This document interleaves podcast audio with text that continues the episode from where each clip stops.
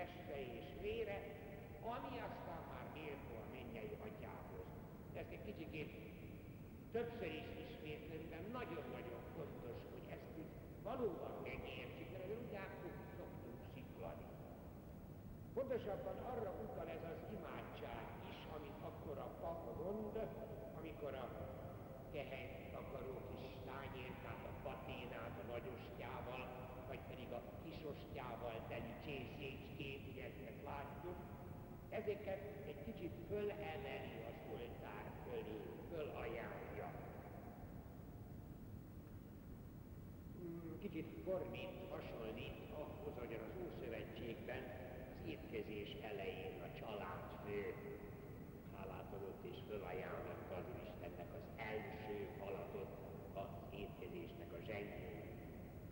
A jelenlegi formájában ez az imádság három gondolatot tartalmaz, mesteri tömörséggel foglalja össze.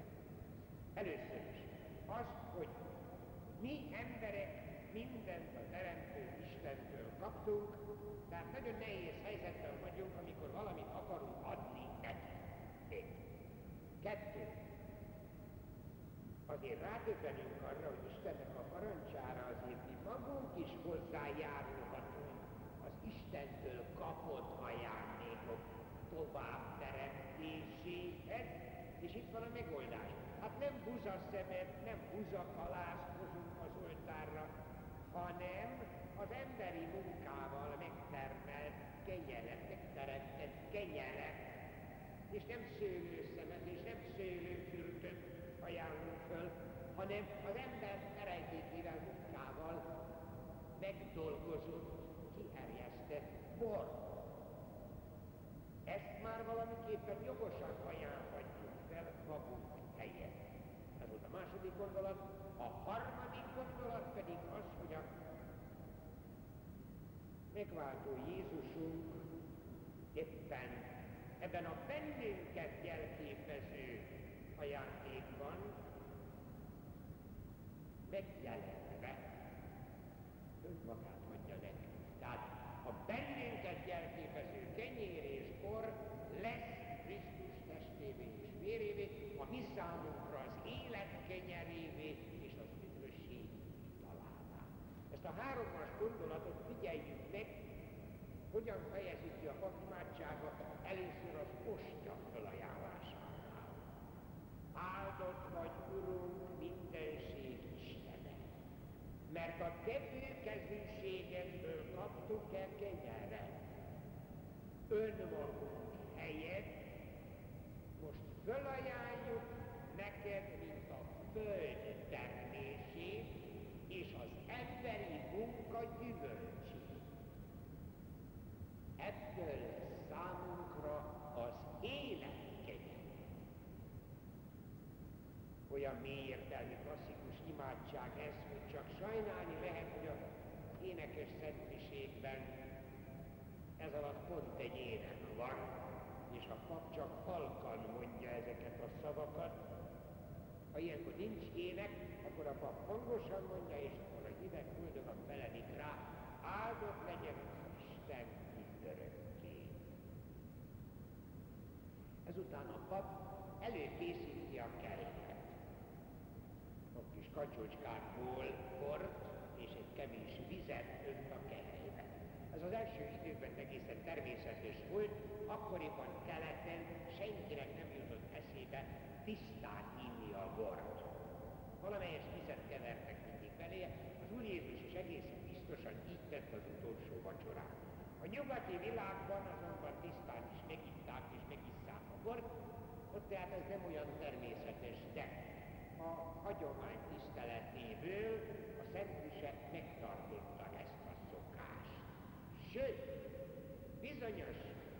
szimbolikus magyarázatokat is fűzött hozzá.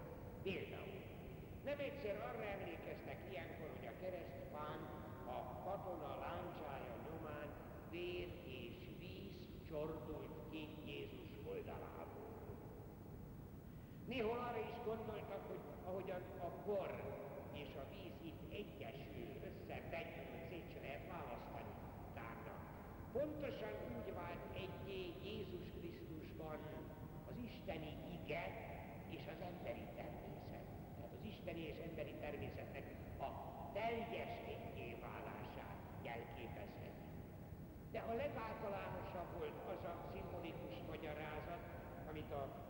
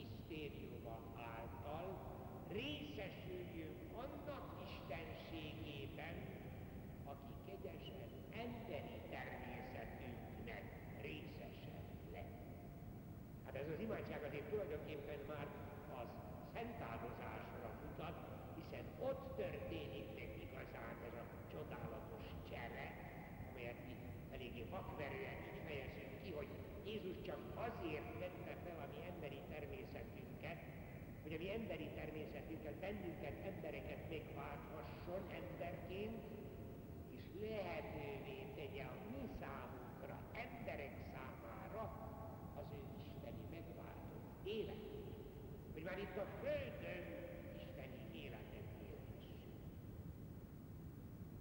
Nos, ennek a mélységes gondolatnak a megpendítésével elegyíti a pap a kehelyben a bort néhány csepp vízzel, és azt teszi az oltára és még ugyanúgy, mint a ostját, picit fölemeli az oltár felé, és ugyanúgy fölajánlja, ugyanazzal a hármas gondolattal, ezekkel a szavakkal a kehelyben lévő vízzel vegyített bor.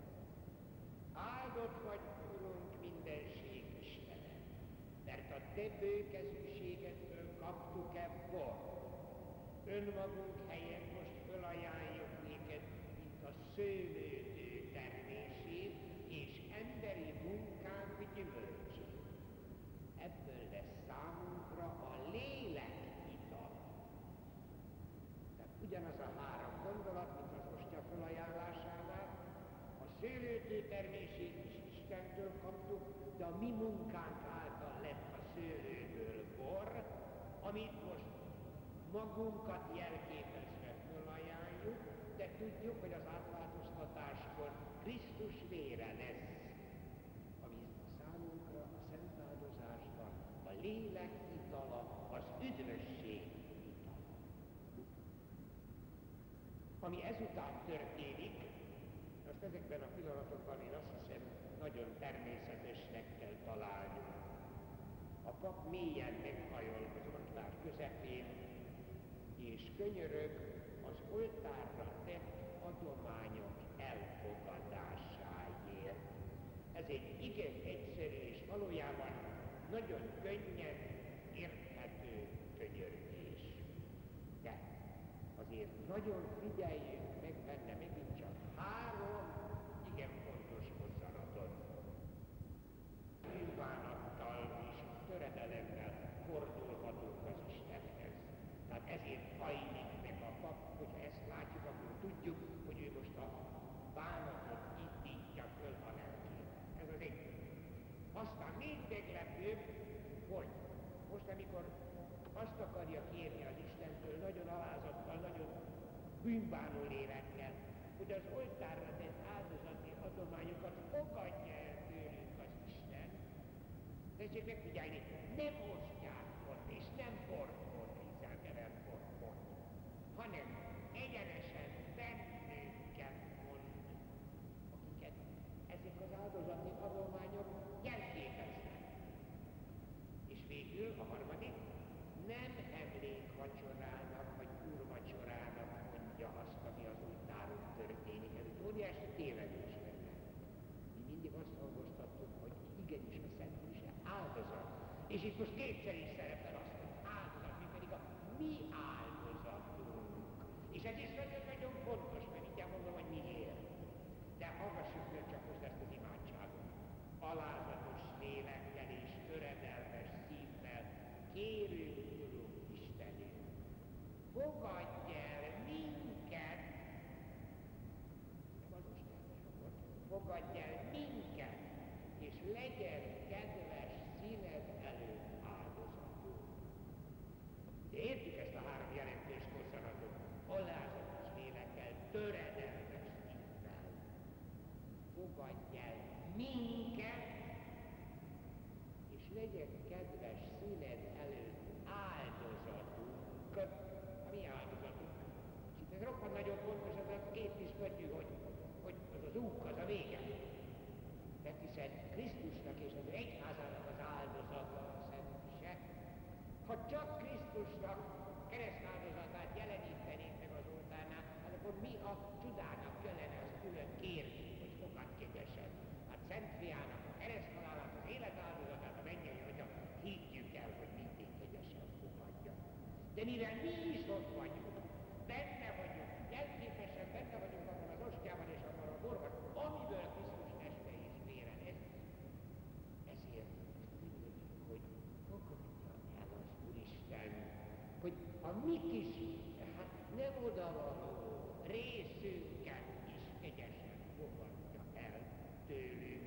Most legyen ez akár a persejbe dobott pár fillérünk, akár ténylegesen az oltáron az az ostya, vagy kenyér, vagy bor, teljesen mindegy. A jelkép az Isten érti a jelképeket nagyon, és ő megérti, hogy mi vagyunk akkor ebben az imádságban. Ezután történik az ünnepélyes szentmiséken a felajánlott kenyérnek és a bornak, meg az oltárnak, meg a híveknek a megtömjénezése. A múlt alkalommal talán emlékezünk rá, részletesebben szóltam, hogy hogyan keletkezett ez, hogyan maradt meg ez a szertartás a mai napig is az Eucharistia ünneplésében. Most is kell azonban valamit hangoztatnunk, ami ebben a mozzanatban benne van, és ami csak itt van, és csak itt van jelentősége. Ha a Szent Mise elején is van többnyémezés, figyeljünk csak meg, akkor a miséző püspök vagy pap csak körbe többnyénezi az oltár.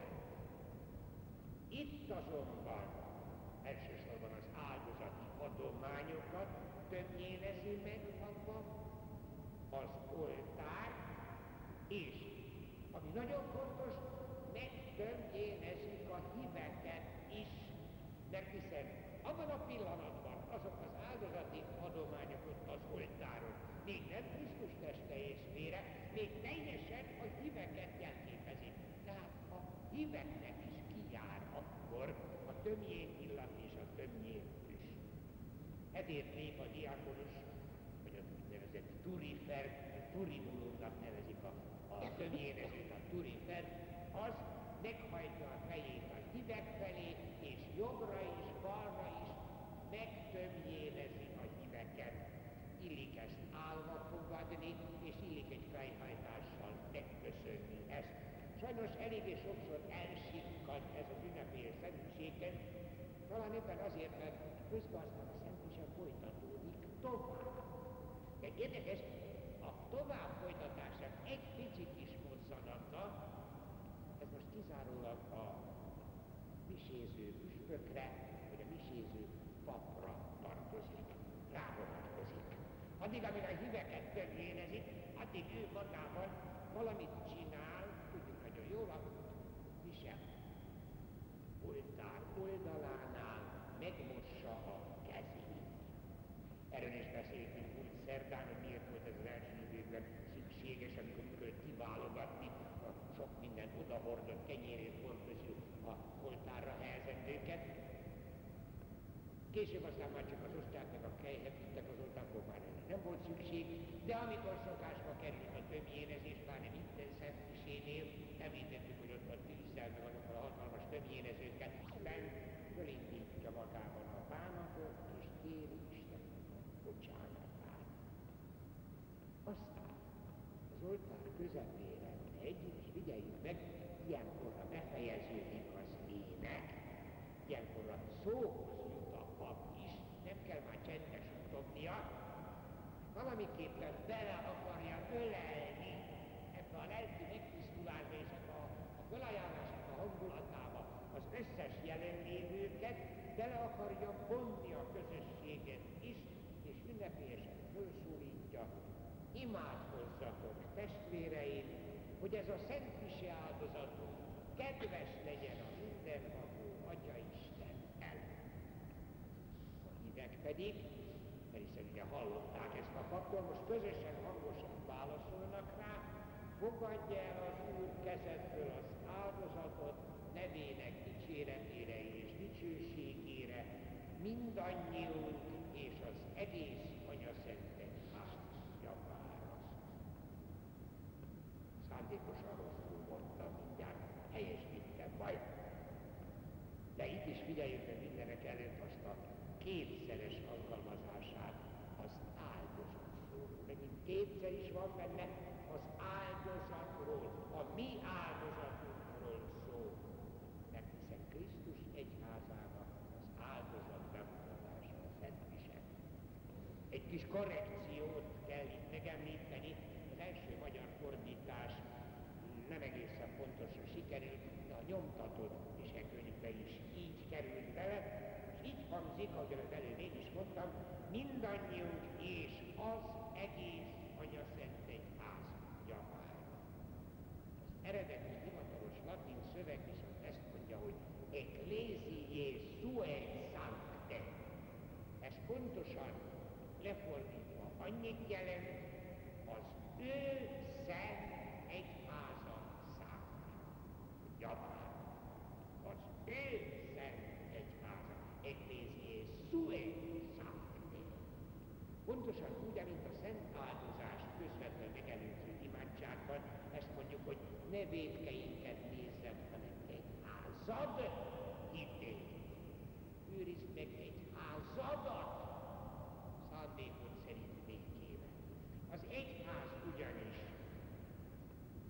akár mennyire teljes joggal magunkénak mondható, tehát anya szent egyháznak mondhatjuk, de valójában azért az egyház nem a miénk, hanem Krisztusé, az atyáé, a Szent Léleknek az egyháza, mi csak a tagjai vagyunk az egyháznak, az ő, az Isten egyházának.